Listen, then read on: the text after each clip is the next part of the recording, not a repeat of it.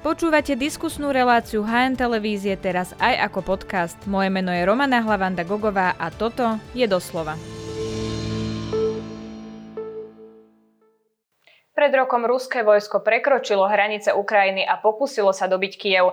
Neúspešná rýchla vojna sa zmenila na 12 mesiacov trvajúci konflikt. Prebieha krvavá, ale aj informačná vojna. Sledujete mimoriadné živé vysielanie HN televízie. Ja už vítam mojich dnešných hostí. Alexander Duleba zo Slovenskej spoločnosti pre zahraničnú politiku, ktorý je zároveň poradcom premiéra. Dobrý večer. Dobrý večer. A vedľa neho sedí Daniel Milo, riaditeľ Centra boja proti hybridným hrozbám. Dobrý večer. Dobrý večer. Pani, vítajte v relácii doslova. Pán Duleba, tá prvá otázka je asi jasná, keďže sa rozprávame predvečer toho výročia 24. februára. Všetci sme sa vtedy zobudili do hrozného rána, keď našich susedov napadlo Rusko. Ako si na tie prvé momenty vlastne spomínate? Ja, no, zobudili telefonáty mojich priateľov a známych nad ránom, že zapne si internet, pozri sa, že začali.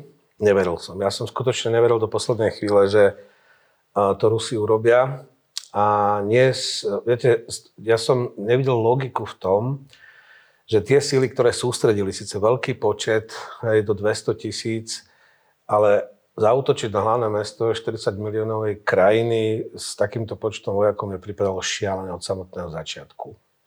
Ono v podstate, ak by reálne pripravili, ak by tam bolo 600-700 tisíc tých vojakov, to znamená, neviem, alebo aspoň vojska ministerstva vnútra, tí, ktorí by zabezpečovali tyl, nielen čisto vojaci, lebo to tak, ak chcete vlastne nejak e, dobre zorganizovať okupáciu, ak to takto môžem povedať, tak na toho vojaka, ktorý prejde a obsadí nejaké územie, potrebujete troch ďalších, ktorí budú riešiť logistiku, zabezpečenie. To znamená, že Jednoducho vy musíte dať nejaký základný servis aj tomu územiu mm-hmm. obyvateľom, ktorí tam žijú, ak to myslíte reálne, že to chcete dobre urobiť.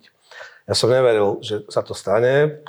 Proste Československo roku 68 a 14 miliónové okupovala vtedy pol miliónová teda polmilionové vojska, teda vojsk Varšavskej zmluvy. Ja som neveril, že to idú urobiť. Na tie počty vám to vtedy nesedelo? Nesedelo mi to. A čo teda tí Rusi uverili Viete, sami akože, seba? E, vidíte, a sme rok potom, a ja nemám dôvod zmeniť svoj názor, to, čo ma prvé napadlo, že to šialené, hlúpe rozhodnutie, ktoré jednoducho je zle urobené, nepripravené, ak to už chceli akože urobiť, ktoré nemôže skončiť akože dobre. Na rozdiel od mnohých, ja som zase trošku poznám viac Ukrajincov, a pretože som tam študoval, pretože tam mám veľa priateľov a známych. Ja som vedel, že oni nielenže e, budú bojovať, ale že vedia bojovať. Hej, to mi bolo jasné od samotného začiatku a preto som si dovolil hneď prvých dňoch hovoriť, že to šialené rozhodnutie a Rusko túto vojnu vyhrať nemôže. Rok potom nemám dôvod nič zmeniť na vlastne tom hodnotení, ktoré prišlo prvé do mojej hlavy vlastne, keď tá invázia vôbec akože začala. Uh-huh. Pán Milo, ja si pomôžem titulkom z komentára môjho kolegu Pala Novotného, ktorý napísal, že ten deň 24. februára bol deň, ktorý dal Európ, Európanom cenu lekciu o ich slobode. Bolo to tak? Dal teda Európanom cenu lekciu o ich slobode, pretože sme netušili, že také niečo sa môže v 21. storočí stať? Podľa mňa hlavne to bolo naozaj také prebudenie z veľmi naivného sna, e, v ktorom teda najmä značná časť západnej Európy žila dlhé roky, e, ktorá sa snažila pomocou nejakého budovania ekonomických vzťahov s Ruskou federáciou akoby dúfať, že nejako skultivuje alebo civilizuje možno e, režim, ktorý tam Vladimír Putin zaviedol de facto od svojho nástupu. Ale toto sa ukázalo ako úplne cestné budovanie ekonomických vzťahov, obrovská miera závislosti na ruských energetických importoch eh, a akoby odmietanie vidieť tej reality, že režim, ktorý Vladimír Putin v, Rusku zaviedol, proste imperialistický, má územné nároky voči okolitým krajinám, eh, presadzovanie tej optiky nejakého blízkeho okolia, na ktoré má akoby nejaký historický alebo morálny alebo až nejaký možno duchovný nárok, hej, to, že neskôr Vladimír Putin spochybnil de facto existenciu Ukrajiny ako národa, že naozaj hovorí o tom, že to sú všetko nejaké historické ruské územia, ktoré im vždy patrili. Toto všetko naozaj sa ukázalo v plnej náhote po tej, po tej vojenskej invázii a aj za tú cenu obrovských obetí civilných obyvateľov, ale aj e, vojakov. Proste sa ukazuje, ako šialené následky má takéto prepadnutie vlastnej nejakej ilúzie alebo nejakej predstave o vlastnej nadradenosti alebo o nejakom práve na okolité krajiny. Uh-huh. Pán Duleba, prečo vlastne nevyšla tá prvá myšlienka Rusom obsadiť Kiev, politicky obsadiť Ukrajinu? Hovorili ste o tých počtoch, ale čo tam ešte nevyšlo? Uh, čo tam nevyšlo? No neobsadili Kiev, pretože celé to mohlo mať nejaký zmysel z ich pohľadu, ak teda mali ten cieľ. To skutočne rýchla vojna, obsadiť, veď tak sa to aj plánovalo, to, je vlastne, tie, to bol útok na to letisko Hustomel, či 10 km od centra vlastne Kieva. Plán bol taký, že tam ďalší deň, keď obsadia letisko, príde 40 tisíc výsadkárov, tí proste len skočia do vládnej štvrti ako v Kieve, zajmú prezidenta, vládu, inštalujú nejakú proste babkovú vládu, nefunkčia velenie a vybavené. A hlavne, viete, akože však asi druhý týždeň po začiatku tej invázie tam Putin odvolal celé jedno oddelenie FSB.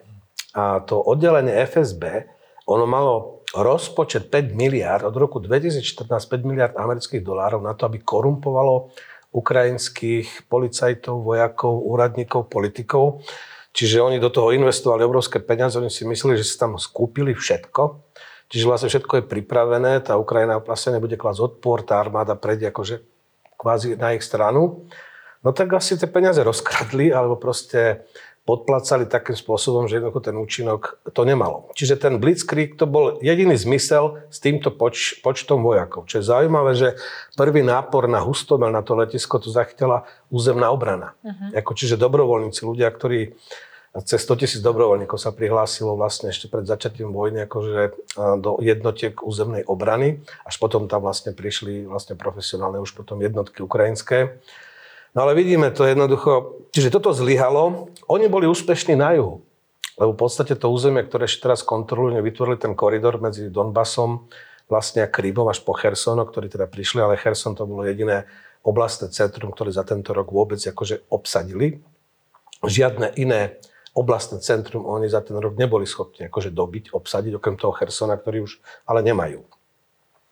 Čiže toto im zostalo. Z Kieva sa museli stiahnuť ale tú chronológiu si možno ešte rozoberieme. Ja som chcel trošku zareagovať možno na také dve časti, čo hovoril e, pán Milo. Prvá vec, tá nepripravenosť Európy, hej, alebo ten taký, to podcenenie, hej, tá viera v to, že skutočne sme, teda nie my až na toľko, možno my viac, Poliaci oveľa menej, Baltie ešte menej, ale myslím si, že tie západoeurópske krajiny, hlavne Nemecko v tom zohralo ako kľúčovú úlohu. Ale chcel by som trošku na obhajobu Nemecka povedať jednu vec, že tým Nemci majú z toho väčší šok, ako máme my, ako z tejto vojny. Lebo im 50 rokov fungoval nejaký systém politiky, ktorý im priniesol reálne výsledky a to je ten pragmatický vzťah. Oni potrebovali prekonať rozdelenie východ-západ, aby mali šancu zjednotiť, zjednotiť Nemecko. Hej, to bol cieľ nemeckej politiky od konca druhej svetovej vojny, ktorý bol rozdelený aj týmto konfliktom. Čiže prvá vec bolo zmieriť západ s východom, hej, vznikol potom teda KBSE, potom OBZ, to bol rezultát tej nemeckej ostpolitik. Hans-Dietrich Genscher hovoril, minister zahraničnej veci Nemecka, že obchodujme so sovietmi ako s zeleninou, s ovocím, jedno s čím a tkajme tu tkanivo ako kontaktov a vzťahov a pragmatické vzťahy. Takže to bola nemecká politika, ktorá fungovala 50 rokov a perfektne prispela k zjednoteniu Európy, k prekonaniu, ukončeniu teda toho konfliktu bipolárneho k prehlbeniu európskej integrácie, áno, vrátane teda k zjednoteniu ako Nemecka. Čiže niečo 50 rokov im super fungovalo a teraz my od nich očakávame, že oni za pár mesiacov ako prehodnotia svoju 50-ročnú politiku. Úplne chápem, čo hovoríte. Na druhej strane, pokojne, pán Milo, reagujte. My sme toto mohli čakať do roku 2014. No, možno od roku 2008, lebo to bol akoby ano. taký prvý, akože prvé varovanie, tá vojna Ruska s Gruzínskom, teda, ktorá začala v Južnom Osecku na tej línii kontaktu, kde teda Rusi potom následne uznali tie odštepenecké enklavy, ktoré sú de facto pod ich kontrolou. A to bol také prvé varovanie, že práve počas olympijských hier, alebo myslím, že to bolo presne tak v tom, v tom čase, zrazu akoby Rusko takmer vojensky obsadilo od Tbilisi až po hej, nejakom opäť e, diplomatickom úsilí Francúzska, Nemecka najmä došlo k nejakému uzavretiu prímeria, následne stiahnutie ruských e, vojakov z Gruzínska. Opäť nestalo sa v zásade nič, e, nastal ten veľký reset dokonca vzťahov medzi, medzi USA a Ruskom, ale ten 2014 mal byť naozaj podľa mňa oveľa väčším budičkom pre západ, kolektívny západ, alebo proste pre tým spôsob, akým sa krajiny západnej Európy primárne pozerali na, na Rusko a aj na tú optiku toho budovania ekonomických, kultúrnych alebo iných vzťahov ktoré samozrejme bolo, bolo významné a sme všetci radi, že studená vojna skončila tak, ako skončila a nie nejakým nukleárnym Armagedonom, ale keď e, Vladimír Putin v roku 2007 na Mnichovskej konferencii jasne no. povedal, že toto sú nejaké zásadné záujmy, ktoré Rusko bude hájiť za každú cenu a že de facto odmieta akoby postupnú integráciu krajín, ktoré vnímal akoby svojho nejakého prirodzeného priestora, vrátanie Slovenska, vrátanie krajín eh, bývalej Varšavskej zmluvy, eh, tak to mal byť jasný signál ako aj pre iné krajiny, že prehodnotiť pozor,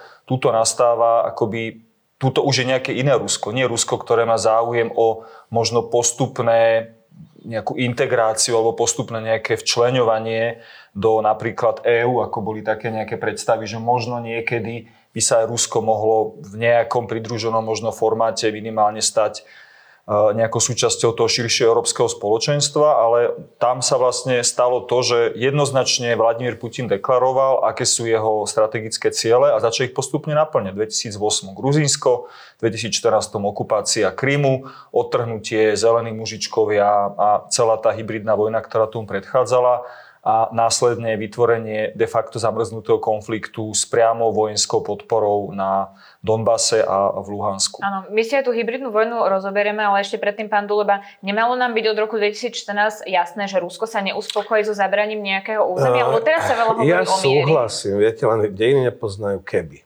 Proste to realita, taká, aká je. Tá vojna nastavila zrkadlo nielen Rusom, Ukrajincom, ale aj všetkým nám. Hej. Čiže vieme spätne vyhodnotiť, kde sme urobili chyby, teraz už to všetci vieme, že po vojne každý generál. No a hovorím, akože zopakujem to, že to Zeitenwende, to, to čo použil vlastne ako výraz Scholz, akože zmena času proste pre Nemecko. Hej, to je, oni, hovorím vám znovu, my zdieľame spoločné hodnoty, my sme rôzne krajiny, máme rôzne nejaké svoje trajektórie, historické identity, preferencie, vnímanie sveta. My musíme veľmi byť e, k sebe taký chápanlivý a snažiť sa pochopiť tých partnerov. Lebo môžeme na nich nadávať, môžeme ich kritizovať, mali ste urobiť rýchlejšie, prijať rozhodnutia, len proste realita je taká, že treba ich pochopiť. Ja nehovorím, že to je správne. Ja len sa snažím pochopiť, prečo to Nemci robia tak, ako to tí Nemci robia. Hej? Mnoho vecí robia perfektne a myslím, že bez debaty. Ale áno, súhlasím s tým, že budičkom vlastne v tejto perspektíve mal byť už ten prejav Putina na Mnichovskej konferencii v roku 2007, lebo on demontoval vtedy, oznámil, že demontovať celý ten systém bezpečnosti, ktorý sa vybudoval po ukončení studenej vojny, keď ohlásil, že vystupujú zo zmluvy o konvenčných silách. To bola základná zmluva, ktorá tu zaviedla vlastne vojenskú transparentnosť. To znamená, že načelník generálneho štábu alebo naši dôstojníci mohli v podstate navštíviť e, zariadenia, skontrolovať stavy zbraní, bolo právo zúčastniť sa na cvičeniach, keď nejaká strana organizovala, musela všetkých notifikovať. Čiže mali sme transparentný vojenský priestor, ktorý Rusi rozmontovali. V roku 2007 vlastne potom Mníchove, potom následne aj z toho vystúpili. No a toto, viete, keď vojaci nemajú informácie, tak e, potom je to problém pri plánovaní. Aj keď bojíme sa veci, ktoré nepoznáme. Pretože keď nevieme, tak vtedy vlastne môže byť aj proste zlé plánovanie, pretože jednoducho musíte potom robiť tie najhoršie scenáre. Čiže toto zasialo takú vojenskú nedôveru.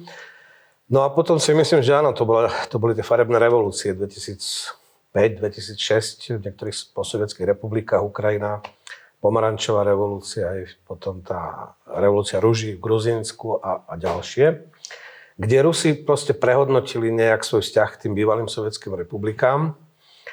No a, ale stále ešte vtedy existoval priestor na nejakú, taká bola viera ešte v roku 2010. Po tom všetkom Európska únia ponúkla Rus, Rusku partnerstvo pre modernizáciu. EU vyčlenila proste v rozpočte veľmi slušný balík peňazí na investovanie do Ruska. Na základe toho teda, že Rusko bude spolupracovať, bude kooperatívnym partnerom. Čiže stále tu bola viera, že s Rusmi sa vieme pragmaticky dohodnúť, lebo pre takého racionálneho Nemca toto šialené, iracionálne rozhodnutie, akože Putina je nepochopiteľné. On, oni to musia tiež stráviť. Hej. A teraz dneska som čítal taký, taký zaujímavý článok, kde sa pýtali, že kto radí Putinovi. Lavrov údajne povedal, minister zahraničnej veci, že on má, on má troch poradcov. Ivan Hrozný, Peter I a Katarína II. Ale viete, to tiež sa stalo v jeho hlave za posledné roky, lebo predtým, ak niekto má sklony, povedzme, k takému, akože, jak to nazveme, k poruchám, ako identity, ale keď je prostredí ľudí, ľudí, ktorí vlastne mu vysvetľujú, argumentujú, tak to ešte sa dá nejak ako ustrážiť. Ale keď začala pandémia, Putin sa vlastne zavrel, on sa stretával skutočne iba s pár ľuďmi, väčšinou s tým um, Kovalčukom, to je tak, to má hlavný jeden z oligarchov, uh, ktorý je tiež takých názorov, takých nacionalisticko-ruských, veľkoruských a neviem čo, tak s ním ako sa bavili počas pandémie. Videli ste tie stoly, keď príjmal návštevy, 20-metrový stôl. No, viete, to tiež do, doľahlo proste na tú jeho, jak si hlavu. Čiže to iracionálne rozhodnutie, ktoré on urobil, ono malo nejaké predpoklady, ale si dovolím tvrdiť, že pred pandémiou, keď sa stýkala aj s takým Kudrinom a s inými ľuďmi, z takého širšieho vedenia toho Ruska, tak to tak filtrovalo trochu alebo obmedzovalo tú jeho takú náklonnosť robiť takéto šialené rozhodnutia. Ono skutočne potom na konci tej pandémie zostali už asi iba tí traja poradcovia, ktorých, ktorých si čítal, akože Ivan Hrozný, Peter I a Katarína II. A on uveril, že proste spasí Rusko ako v tomto prejave teraz. Je to tak smiešno, hrozne strašné. Povedal, že idú riešiť ako historické územie ako Ruska. Áno, dostaneme sa aj k tomu. Ja sa opýtam, pán Milo, tú istú otázku, čo som položila pánovi Dulebovi. Nemalo nám byť už v roku 2014 jasné, že Rusko sa neuspokojí so zabratím územia s Krymom a podobne? Nemalo nám byť už vtedy jasné, keď sa teraz skloňuje mier a hovorí sa o tom, že teda Ukrajina by mala obetovať nejaké svoje územia, tak má byť nám jasné, že o čo ide Rusku už od toho roku 2014? No asi to malo byť jasné, ale tuto súhlasím určite s pánom Dulebom, že akoby v tej retrospektíve sa veľmi ľahko interpretuje tie udalosti z tohto obdobia spôsobom, kedy dnes už chápeme, že o čo vlastne Rusku išlo, že to bola nejaká prvá fáza toho dlhotrvajúceho konfliktu. Ale vtedy podľa mňa tá optika tej svetovej verejnosti bola taká, že áno, jedná sa o nejaký regionálny, možno až lokálny konflikt, o nejakú časť územia, ktoré je sporné a Rusi v tom období akože vyvinuli naozaj enormné úsilie, aby akoby zneprehľadnili aj to, akým spôsobom sa o tej vojne v tom čase, naozaj tam boli nasadené regulárne e, ruské vojenské jednotky, e, informovalo taký ten mýtus o tom, že to sú nejaké dobrovoľníci, ktorí tam povstali zrazu z ničoho a oslobodili Krym, pričom neskôr Vladimír Putin sám priznal, že tí zelení mužičkovia proste boli ruské špeciálne jednotky, že takisto na Donbase a v Luhansku po tých prvotných úspechoch ukrajinskej armády zvrátili vlastne celý ten priebeh vojny regulárne ruské vojska, ktoré tam boli nasadené. Toto všetko akoby ale nezaznievalo v tých, tých diskusiách a Zároveň e, stále akoby to existovala taká tá tendencia, ktorá aj dnes sa niekedy objaví v tých verejných diskusiách, že len pre Boha nenahnevajme Rusko, lebo Rusko má jadrové zbranie. A že ak čokoľvek by Západ urobil, dodal možno už vtedy nejaké obranné vybavenie, čiže nejaké rakety alebo e, dielostrelectvo, nedaj Bože tanky a podobne, Ukrajincom vtedy, 2014, 15, 16, tak ani Ruská federácia možno by nezvažovala takýto scenár, ktorý, ktorý zrealizovala pred rokom. Čiže akoby tie omily v tom, v tom vnímaní tých ambícií Ruskej federácie, že kam až sú ochotní zájsť a že akým spôsobom uvažujú o nejakom rozširovaní tej svojej sféry vplyvu, sa ukázali ako veľmi a veľmi drahé, lebo v konečnom dôsledku viedli k posilneniu ambícií Vladimíra Putina a vlastne celého ruského režimu e, smerom k väčšej rozpínavosti. Len o 12 mesiacov po tom, čo sa toto celé udialo, čo si rozprávame, toho 24.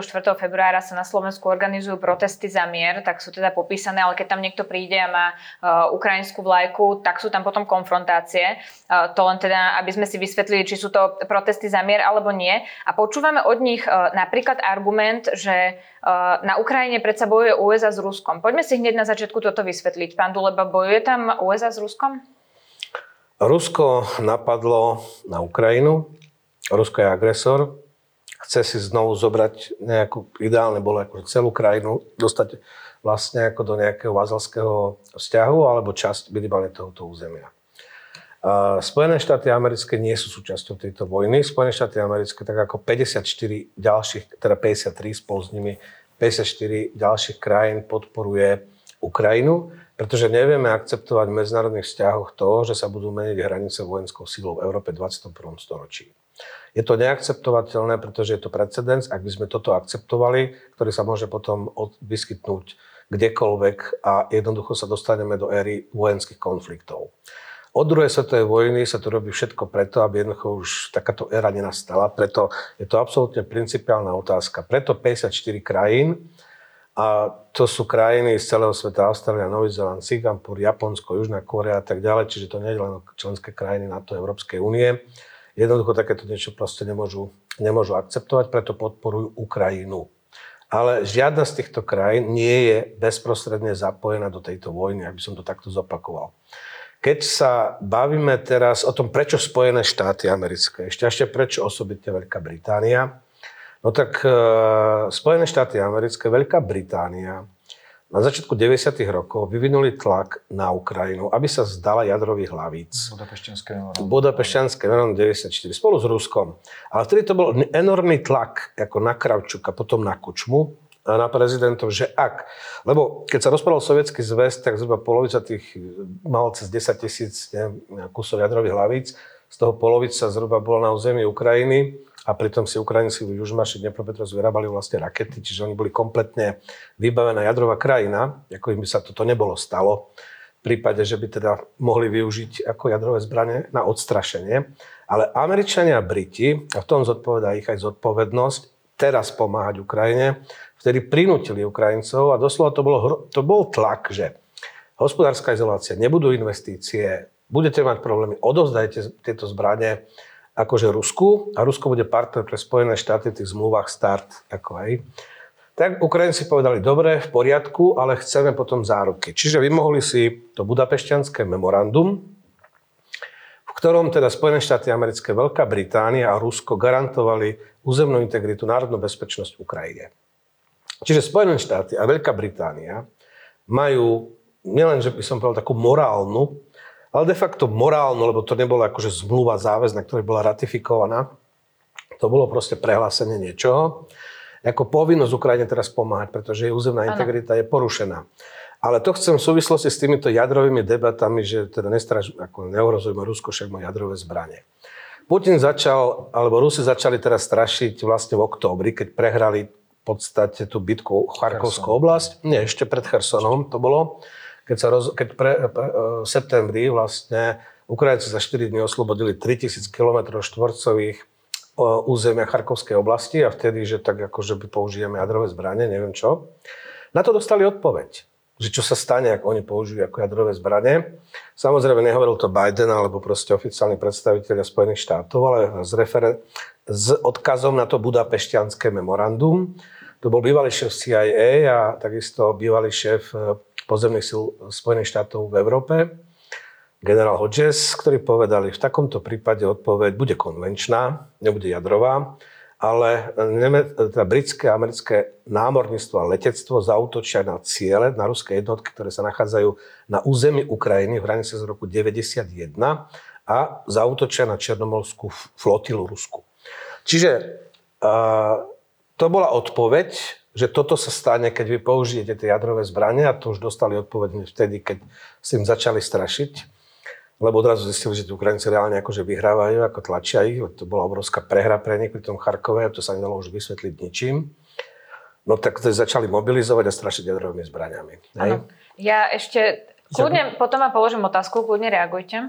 Ja mám k tomu také doplnenie, že by som použil jednu takú paralelu pri všetkých týchto akože, rečiach o tom, že vojna na Ukrajine, vojnou USA a, a Ruska, ktorá sa z okolností odohráva na Ukrajine. Tak sa pozrieme rovnako optikou na Slovenské národné povstanie, ku ktorému sa drvia časť slovenskej politickej reprezentácie hlási ako k štátotvornému odkazu a ja sa k nemu takisto hlásim ako k naozaj vystúpeniu veľmi zásadnému slovenského národa voči fašizmu.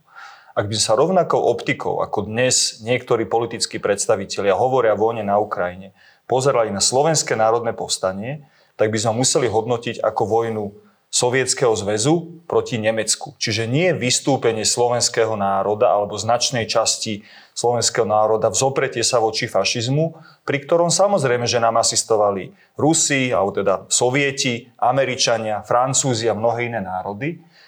Takisto ako dnes mm-hmm. asistuje, pomáhajú Ukrajine, ale tie obete a drvia väčšina vojakov, vojenských síl a prostriedkov boli proste slovenské. Čiže rovnaká optika, ako platila v Slovenskom národnom povstaní, ktoré bolo samozrejme podporované dodávkami materiálu, politicky, vojensky a tak ďalej zo strany spojencov, to isté sa dnes deje na Ukrajine. Ale dnes tí istí predstavitelia, ktorí sa hrdo hlásia k odkazu SMP, e, takýmto spôsobom manipulujú a snažia sa prehodiť vinu z skutočného vinníka, ktorým samozrejme je Ruská federácia, ktorá nevyprovokovane bez akýchkoľvek reálnych dôvodov zautočila na Ukrajinu, na údajné USA, teda prehodiť tú vinu na USA, ktoré údajne teda bojujú na Ukrajine s Ruskom. Ale pán Milo, prečo počúvame tieto argumenty od Slovákov, ktorí sú napríklad aj v uliciach, ale treba povedať, že aj od politikov? Už no, ten dôvod je jednoduchý, lebo opäť e, máme prieskum verejnej mienky, ktoré už dlhodobo ukazujú, že z rôznych dôvodov, ku ktorým sa možno dostaneme, na Slovensku panuje vysoká miera antiamerikanizmu, alebo teda odmietania e, čohokoľvek, čo má nejakú nálepku amerického alebo západného. A je to jednak dedictvo komunizmu a potom dedictvo aj spôsobu, akým, akým o svetovej politike informujú niektoré dezinformačné médiá a v poslednej dobe najmä teda aj viacerí predstavitelia politiky alebo politických strán. Pán Duleba, pán Milo povedal veľmi zaujímavé slovo a to je nevyprovokované. To, čo sa deje na Ukrajine, je zo strany Ukrajiny nevyprovokované. Ale to, čo počúvame, je, že Ukrajina predsa robila kroky a Rusko vyprovokovala k takýmto krokom. Tak toto si teda tiež skúsme vysvetliť. Robila Ukrajina niečo, prečo mohla vyprovokovať Rusko, aby ju napadla? Viete, poviem to takto, že alebo považujete Ukrajinu za suverénny štát, alebo ju nepovažujete za suverénny štát. Ak ju nepovažujete za suverénny štát, tak potom si myslíte, že mala byť súčasťou proste domeny nejakej zóny ruského vplyvu. Lebo čo znamená vyprovokovať Rusko na niečo, keď Ukrajinci sa rozhodli, že jednoducho chcú modernizovať svoju krajinu, chcú, aby sa stala európskou krajinou a že chcú členstvo Európskej únie, európsku integráciu. A to začalo ešte vlastne za Kučmu. Kučma bol, a to chcem zdôrazniť, v roku 99 Kučma bol najpr, najproruskejší ukrajinský prezident, akého kedykoľvek mali. V roku 1994 vyhral voľby s programom reintegrácie postsovetského priestoru, lebo Ukrajina tým rozpadom veľmi utrpela. A treba povedať, že Ukrajina bola takým priemyselným srdcom celého Sovietskeho zväzu, aj technologickým. A vôbec Stalin tomu hovoril železný pilier Sovietskeho zväzu, kozmický priemysel, strojárenstvo, a povedzme doteraz také podniky Zaporič, teda v Záporoží Motorsič, vyrábajú letecké motory, lodné motory, Charkové, vesmírny priemysel a tak ďalej.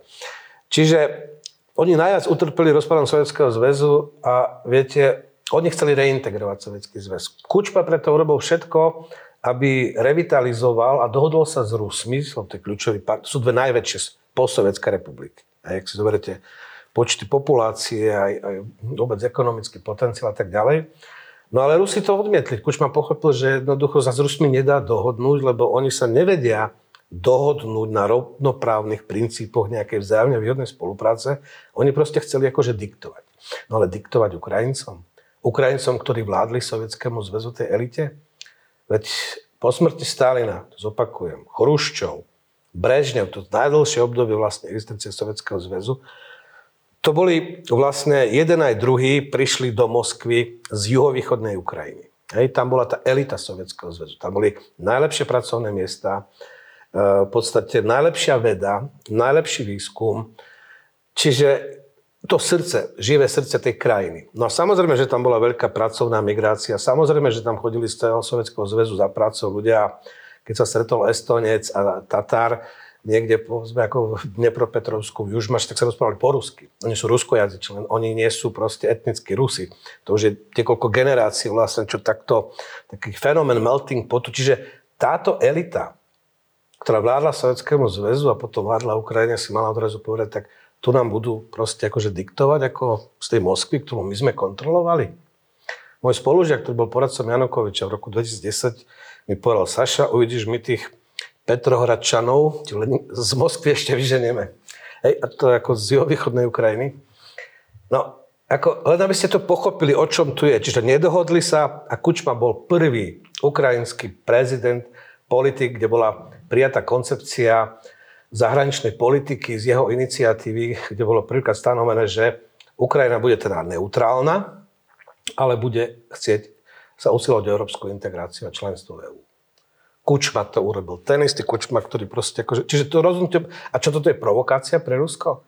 To, že sa Rusi nevedia dohodnúť so susedmi na normálnych vzťahoch, na normálnej ako spolupráci? je, že sa na to rozťahuje. A je čoraz bližšie Dobre, tak poďme potom ešte, chcem to zopakovať ešte raz, aby to všetci počuli, lebo keď sa tu bavíme o miery. Jedinú reálnu ponuku doteraz za celý tento rok vojny urobila Rusom, teda urobili Rusom Ukrajinci a stalo sa tak vlastne ešte v marci, apríli, dokonca ešte v júni prebiehali o tom rokovania. Ukrajinci im ponúkli Vzdávame sa členstva v NATO. Súhlasíme s tým, aby tu bol nejaký medzinárodný režim kontroly zbraní na našom území, kde Rusko toho bude súčasťou. Máte obavy z toho, že sa porušujú proste práva ruskojazyčného obyvateľstva. Bavíme sa vlastne o zákone o jazyku, e, školskom zákone. 12 rokov si dáme moratórium na Donbass a Krym, budeme o tom rokovať. A zriekame sa použitia sily aj vy, aj my. A vy sa vraciate na pozícii 23. februára. Toto bola jediná relevantná ponuka na nejaký mier, kompromisný mier, ktorý by vlastne len vrátil Rusov naspäť na, tú, na pozície 23. februára, ktorá bola pre Ukrajincov teda akceptovateľná, ale zriekli sa členstva na to. Obávali ste sa, že militarizujeme? Obávali ste sa? Nech sa páči, Ukrajinci vyšli absolútne v ústretí. Rusi to zmietli zo stola. Čiže kto chcel mier? Áno, pán Milo, keď sa pozrieme na to, čo sa uh, hovorí, čo zaznieva v tom uh, éteri aj na týchto protestoch, prečo tam nikto nevyzýva, aby Rusko prestalo bombardovať, ale zároveň hovoria o miery? Ako si to máme vysvetliť? Ten dôvod je jednoduchý, lebo napriek tomu názvu, že pochody alebo zhromaždenia za mier, myslím, že to bolo, neviem, či Michal Havran alebo nejaký iný komentátor to nazval, že to sú pochody za ruský mier, hej, ruský mier, čiže za, za ruský svet, lebo slovo mier má v ruštine význam svet, hej, čiže to sú akoby pochody za ruský svet, alebo za mier, ktorý bude vyhovovať len Rusku, tak to mám povedať. V, vo vnímaní aj v, v tých narratívoch, ktoré napríklad na slovenskom Facebooku dominujú, či u politikov alebo tých rôznych dezinformačných aktérov, je ten istý opakujúci sa vzorec. Za vojnu nemôže Rusko, Rusko sa len bráni, môžu za to Západ a USA predlžujú, údajne predlžujú vojnu, čiže jediným riešením je zastaviť všetky dodávky a nechať Ukrajincov vykrvácať a nech ich Rusi vystrajú do posledného. Asi toto je ich predstava o miery. Ak toto niekto nazýva mier, ja to nazývam genocídou celého národa, 40 miliónového národa nášho suseda, ktorý títo údajní zástancovia mieru presadzujú. Bolo by to niečo podobné, opäť, použijeme paralelu so Slovenským národným povstaním. Keby vtedy začali sa zrazu pochody za mier, že pre Boha zastavme financovanie, zastavme dodávky, letecký most na letisko Tri Duby, e, ktorým nás zásobovali sovieti a, a takisto zo západu zbráňami. Zastavme, e, aby teda tu nebola vojna. Hej. Čo to bude znamenať? Bude to znamenať oveľa rýchlejšiu porážku napríklad SMP, alebo bola by to porážka celého toho zopretia sa voči fašizmu. Čiže preto sú tieto výzvy za údajný mier veľmi falošné, lebo tam nejde o to, že nech sa Rusko vráti na hranice z 23. februára 2022. Jedinou ich požiadavkou je, nech Ukrajinci zložia zbrane a nech ich Rusi ovládnu. Toto je skutočná, skutočný cieľ týchto pochodov. Prečo to u nás funguje, takéto reči? Funguje to preto, lebo sa to veľmi často opakuje a tieto naozaj falošné narratívy, falošné príbehy o tom, kto môže za vojnu, ako to vzniklo a že teda údajne Rusko je nejak hnané, tlačené do kúta, obkolesované základňami NATO. To, že dneska Fínsko a Švedsko chce vstúpiť do NATO, za to si môžu Rusi sami. Švédsko a Fínsko majú 10 ročia budovanú tradíciu neutrality a nechystali sa ju zmeniť. Nebyť toho, že na ich suseda alebo na suseda Ruskej federácie nevyprovokovane, neodôvodnene zautočila Ruská federácia. Čiže tu sa proste buduje akoby aj v tom našom informačnom prostredí a bohužiaľ v poslednej dobe čím viacej v tom politickom diskurze úplne falošný príbeh o tom, že kde Rusko je a nie je. A naozaj, keď dnes počúvam prejavy a vyjadrenia niektorých politikov, tak sa pýtam, že koho záujmy vlastne títo politici chránia? Záujmy Slovenska? ktorého záujme je mať stabilného suseda, ktorý dokáže mať fungujúcu ekonomiku, ktorému neutočia na nemocnice, školy, elektrárne, na, na civilné, civilné strediska, alebo mať vojnou rozbombardovanú, zničenú krajinu, ktorú ovláda nejaký e, kolaborantský režim s nejakou ľudkovou, pápkovou vládou na čele, tak ako si to Putin predstavoval v úvode tej samotnej invázie. len doplním, že ak by sa toto, nedaj Bože, stalo, to znamená, ak by tá Ukrajina skolabovala a Rusi by akože to obsadili, alebo mali by tam nejakú babkovú vládu, no tak by sa nám zmenil absolútne život, pretože nás by to vrátilo nejakých 30 rokov dozadu. Akože začali by sme, bola by to príprava na vojnu, tak ako to bolo počas bipolárneho konfliktu, bolo by, Rusi potrebovali nejaký čas, aby sa pozviechali. A postupovali by ďalej. A, a, a potom, čiže, čiže ale, ale viete, čo by to znamenalo pre nás? Museli by sme militarizovať štátny rozpočet ako výdaje na obranu a možno, neviem, zase zaviesť akože povinnú vojenskú, vojenskú službu, službu alebo niečo iné.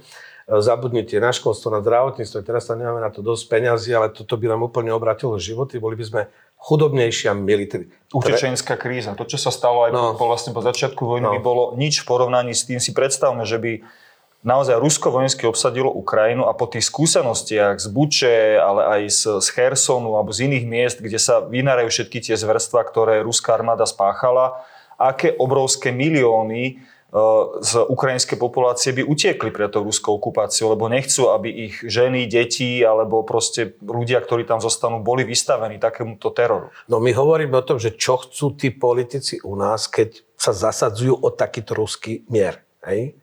Len aby sme to dopovedali, ako dovysvetlili, čo by to znamenalo, že čo nám to prináša ako takýto postoj, takáto, nedaj Bože, zahraničná politika. To je priame ohrozenie záujmu Slovenskej republiky a verejného záujmu. Takže asi takto. A dostať Slovensko na, znova do takých dobrodružných vôd, nejakých dohod s Putinom? S Putinom, ktorý už ako kašľal na všetky dohody? Ktorý aj tým Ukrajincom slúbil, teda nie on, ale Jelcin, aj v roku 94, že bude garantovať im národnú bezpečnosť, územnú integritu? A do posledného dňa pred tou inváziou predsa tvrdili, že to je len cvičenie, žiadna invázia no. sa nekoná, no, že to sú len vymysly západných spravodajských služieb a tak ďalej. Je to, a tak viete čo, ale mám to jedno ešte vysvetlenie také, lebo každá krajina má nejaký svoj kultúrny kód, cez ktorý sa prejavuje protest. Hej? Povedzme nespokojno. Niekto vidí, akože príde do obchodu a vidí, že narastli ceny na vajíčka. Aj sa naštve, a proste nespokojný, tak v prípade toho slovenského kultúrneho kodu, tak ja som za Putina. Hej. To ako máme kultúrny kód, povedzme Spojených štátov, neviem, to hnutie, e, Trump, trumpistické hnutie, idea sú naštvatí akože z proti establishmentu, tak oni sú za bieleho človeka, muža, ktorý proste ako základy Spojených štátov. Čiže išli by sme krajinu za krajinou. Prečo je to u nás to, že ľudia a myslím si, že títo opoziční politici to veľmi dobre vedia, že chcú mobilizovať ten protestný elektorát aj na tejto, na tejto téme, čo je proste čistý akože podvod. Ale jednoducho robia to, pretože to funguje aj v tejto krajine. To znamená, keď je niekto na niečo naštvatý, na systém, tak keď je antisystém, tak v našom kultúrnom kode vyskakuje povedzme ten obraz, tak ja som za Putina. Hej? On je tá alternatíva establishmentu, akože proti ktorému som. Čiže to tak máme nastavené, čiže o to je zra, viac zraniteľnejšie Slovensko. Vlastne v tejto... My zraniteľnejšie vychádzame aj z prieskumov. My vieme, že Slováci veľmi veria dezinformáciám, že sme, myslím, že druhý pomedzi krajín Európskej únie, ktoré si myslia, že za tento konflikt je dokonca zodpovedné NATO. A toto si myslí teda značná časť Slovákov. Môžu toto voľby ešte zhoršiť, pán Milo? No určite tieto témy budú, podľa môjho názoru, budú dominovať tej predvolebnej kampani. Videli sme taký, podľa mňa, pokusný balónik e, v tých českých prezidentských voľbách nedávno, kde sa práve s touto, s touto témou a s takouto polarizáciou na ja som za mier a ten môj e, protivník je, je za vojnu, alebo teda je nejaký vojnový štváč, snažil Andrej Babiš osloviť českých voličov a videli sme, ako to dopadlo, že táto taktika v Čechách nevyšla u nás, bohužiaľ, ja sledujem akoby posledné mesiace alebo týždne snahu s rovnakým narratívom e, my sme za mier a tí, ktorí obhajujú právo Ukrajiny na existenciu a na, na nezávislosť sú nejakí údajne vojnoví štváči, pracovať časť tej politickej reprezentácie. je to veľmi nešťastné a tak ako povedal pán Duleba, je to v zásade v rozpore s našimi národno-štátnymi záujmami. Tí politici, ktorí to robia, sa naozaj zahrávajú s ohňom a ukazovanie na, na Maďarsko ako na nejakú alternatívu, ktoré sa stalo de facto vyvrhelom v, v rámci Európskej únie a aj kvôli, kvôli postoju Maďarska de facto formát V4 nefunguje ani Poliaci už sa nechcú príliš Orbánom ukazovať a, a byť s nimi spájaní. Čiže toto, ak niekto ponúka ako alternatívu, že spojíme sa s Maďarskom a budeme my dva štáty na, na východnom okraji EÚ a NATO ako sa búriť proti Bruselu, pričom obidve krajiny, tak Maďarsko ako aj Slovensko, sú čistými príjemcami, čo sa týka finančných transferov z Európskej únie a bez tých prostriedkov z plánu obnovy alebo z iných modernizačných projektov by proste slovenské verejné financie padli. Čiže toto je naozaj cesta do pekla a nejaká falošná nádej, že túto Slovensko a Maďarsko vyjednajú nejaký špeciálny díl s Putinom, z ktorého bude Slovensko profitovať, je proste čistá utopia za situácie, kedy Slovensko a slovenský priemysel je de facto úzko, najúžšie asi zo všetkých okolitých krajín naviazaných na Nemecko, na automobilový priemysel a na export z EÚ do okolitých krajín. Čiže je to zahrávanie sa s ekonomickou stabilitou, so zamestnanosťou, vôbec ochotou investorov investovať do krajiny, kde jeden deň sme členmi EÚ a NATO a druhý deň tu niekto zbiera podpisy za vystúpenie z obidvoch týchto zoskupení v čase, kedy u nášho východného suseda zúri vojna. To je obrovský, obrovský hazard, e, nielen s nejakou dôverou nejakých zahraničných, e, neviem, zástupcov Európskej únie, ale je to proste hazard s budúcnosťou Slovenska ako súčasti Európskej únie, od ktorej závisí blahobyt, príjmy, miera zamestnanosti a vôbec zvládanie všetkých tých kríz, ktoré ešte môžeme mať pred sebou. Ja len by som doplnil jednu poznámku tej verejnej mienke, ešte keď sme sa o tom na začiatku vlastne bavili. Mm-hmm. Ja si spomínam na preskum verejnej mienky a pár týždňov, nebudem menovať tie agentúry, ale možno si spomínate aj vy, pár týždňov pred vojnou nejakých skoro 50% respondentov považovalo za zodpovedných za zvyšovanie eskalácie na rusko-ukrajinskej hranici Spojené štáty a NATO. E, takmer polovica, ale potom zase dva alebo tri týždne po začiatku tej ruskej agresie 24. 62 respondentov povedal, že Rusko je zodpovedné. Čiže ja by som povedal, môj argument je, že my nemáme verejnú mienku, akože nejakú ustálenú verejnú mienku. Ona sa takto proste môže kývať ako vlny, akože na mori. Čiže u nás na Slovensku ľudia nemajú názor na zahraničnú politiku, nemajú názor na to, že čo je dôležité pre túto krajinu. A nesúvisí to celé s informačnou vojnou, ak si pamätáte, po tom, čo Rusko napadlo Ukrajinu, ostalo také ticho. Nie, ja si myslím, že to má dlho, také hĺbšie korene príčiny. Proste Slovensko je mladá krajina. My sme tú štátnosť v podstate dostali možno tak akože zada, zadar, aby som povedal. My sme si neprežili tie inštitúcie, ako tí ľudia, ako správame sa stále ako nejaký taký provinčný obyvateľia nejakej časti, ktorá k niekomu patrí a ten iný toto všetko vyrieši. Čiže máme takúto, by som povedal, sedliackú provinčnú kultúru prístupu k vlastnej štátnosti.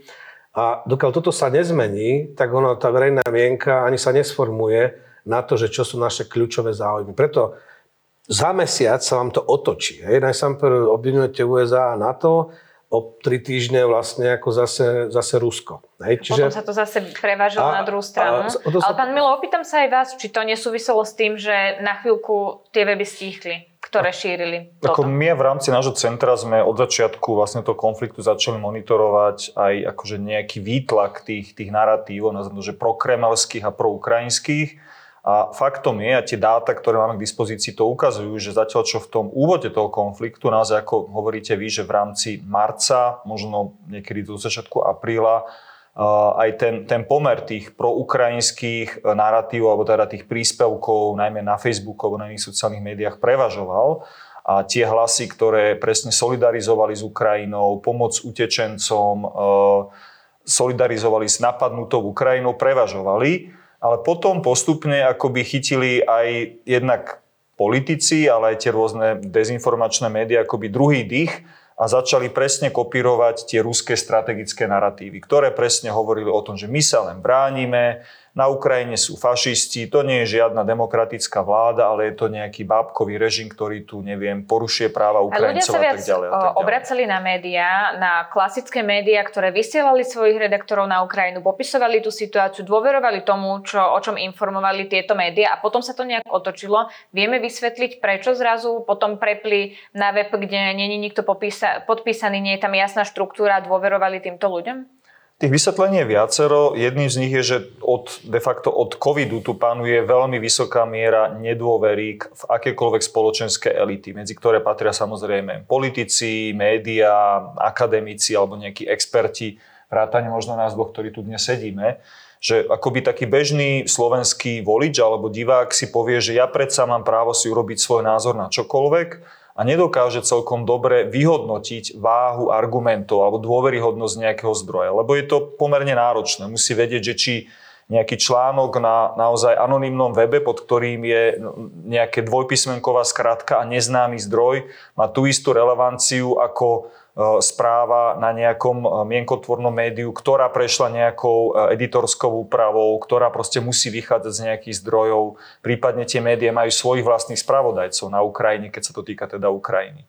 Čiže a tá nedôvera opäť je, je dokumentovateľná proste na, na tých prieskumoch, kedy to je jedno, že či mainstreamové médiá alebo akékoľvek štátne inštitúcie politici ako takí majú pomerne nízku mieru dôveryhodnosti vše, všeobecne. A potom samozrejme sú tam rozdiely medzi tými jednotlivými kategóriami, ale podľa môjho názoru toto je akoby jedným z takých hlavných dôvodov, že na Slovensku akoby si celkovo neveríme v ničom a zároveň tí ľudia sú presvedčení, že si majú na základe akýchkoľvek informácií, ktorým nejakým náhodným spôsobom nejaký známy rodinný príslušník alebo spolužiak zo základnej školy pošle na Facebooku, tak zrazu sú tomu ochotní veriť, lebo veria tomu, uh, anglične sa tomu volí messenger, tomu, tomu, kto im ten odkaz vlastne priniesol, lebo Joža Fera, Zuzku Katku poznám a keď mi to ona pošle, tak, tak tomu budem skorej, skorej veriť. Napriek tomu, že sme tu mali teda informácie o tom, že ruskí špioni podplácali prispievateľov do takýchto webov.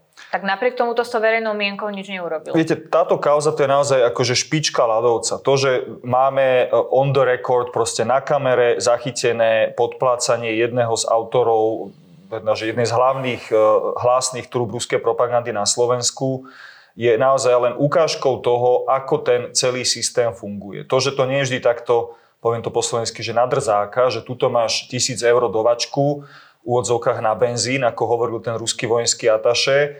Hej, kto z nás dostal kedykoľvek tisíc eur na benzín, ja teda určite nikdy.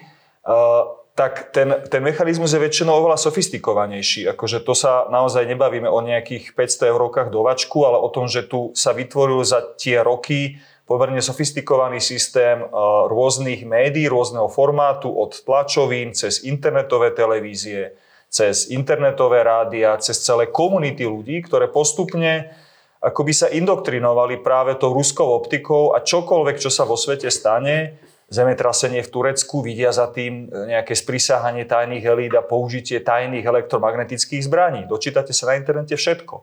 A internet vám čokoľvek, čokoľvek teda? E, potvrdí akúkoľvek nezmysel a tí ľudia, keď sú takýmto obsahom krmení, tak zrazu naozaj aj mentálne sa, sa prepnú a opäť poznám zo svojho okolia, ale proste celkovo aj v spoločnosti príbehy, kedy sa proste ľudia v rodinách prestali rozprávať počas covidu a dneska to máme to isté. A toto je možno tiež taký zaujímavý fenomén, že tak ako tie isté zdroje dovtedy veľmi brojili proti vakcinácii a hovorili o tom, že celý covid je podvod, nič také neexistuje, čísla sú nafukované, a tak ďalej, zrazu plynulo prešli do geopolitiky a vyznajú sa presne v histórii Sovietskeho zväzu, detálne majú naštudované budapešťanské memorandum a e, zmluvy o kontrole e, konvenčných síl v Európe, o čom bežný obyvateľ Slovenska asi nemá potuchu.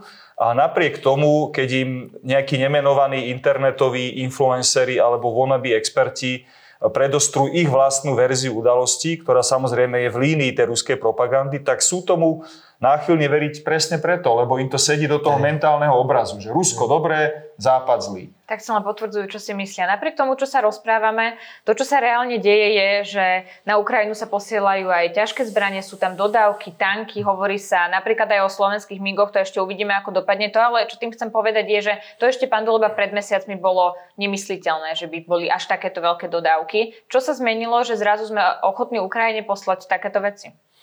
No lebo hm, jednoducho to celé má nejakú dynamiku, ten vývin.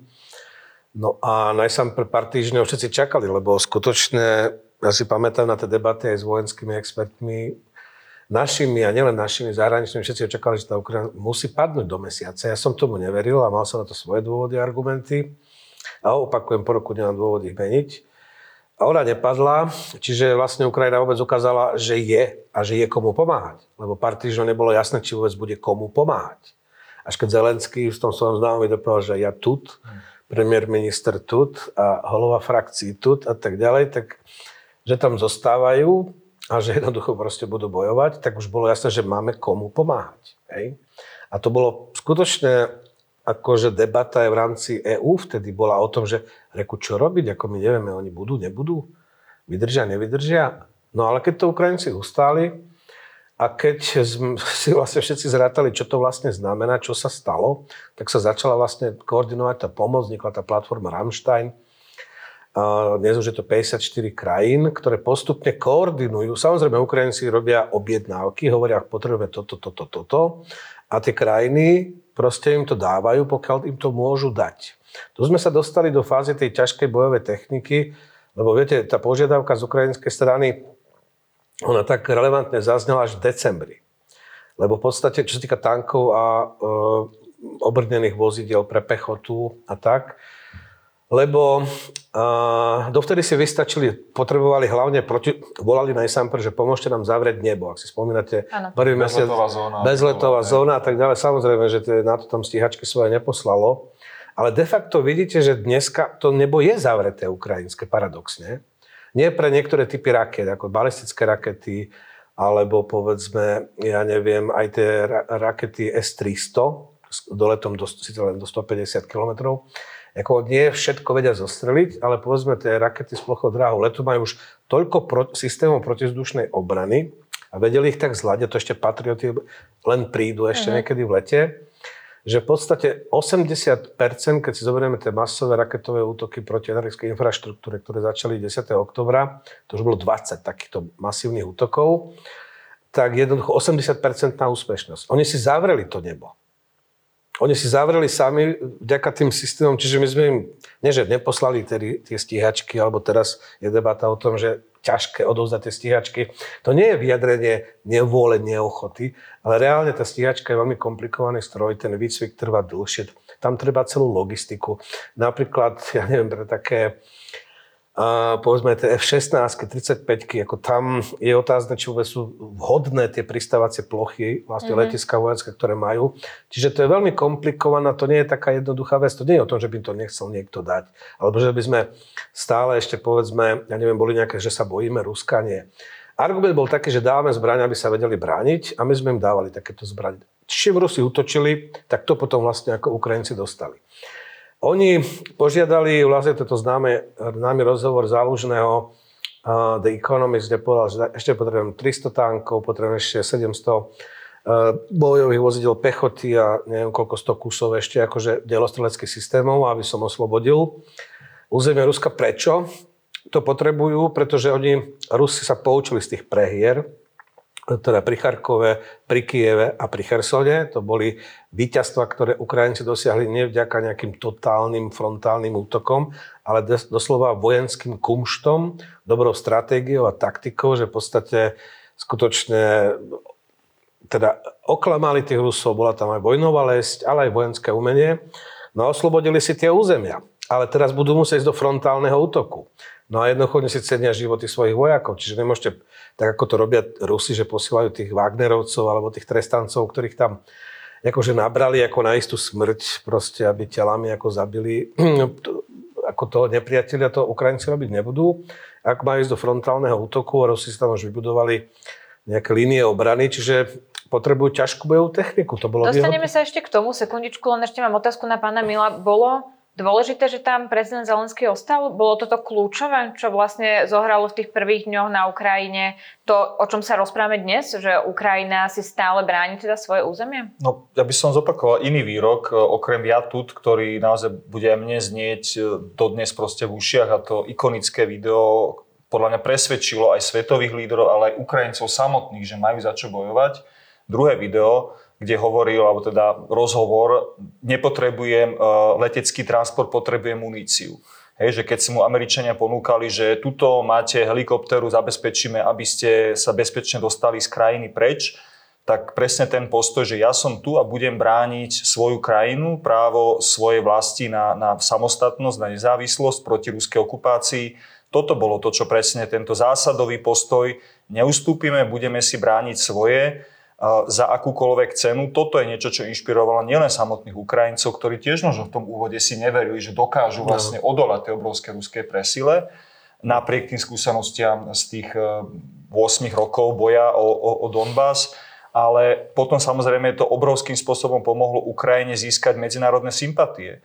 Lebo na jednej strane je tu samozrejme veľmi významná a asi veľmi dôležitá tá vojenská pomoc, ale taká tá celková morálna podpora, a to, čo Ukrajinci dosiahli na tom medzinárodnom poli, bolo práve vďaka aj spôsobu, akým dokázali nielen lídry, ale aj tí jednotliví bežní Ukrajinci hovoriť o tom, čo sa tam deje, že ukazovali to, čo sa dialo na fronte, ukazovali bohužiaľ aj tie zverstva ruskej armády, ktoré sa stáli v Buči alebo v iných oblastiach a to naozaj prinútilo aj tých politikov povedať, že tak dosť, toto je 21. storočie a keď niekto tu pácha vojnové zločiny ako na bežiacom páse, mučí ženy, deti, zabíja civilistov, proste toto predsa nemôžeme ako svetové spoločenstvo dopustiť.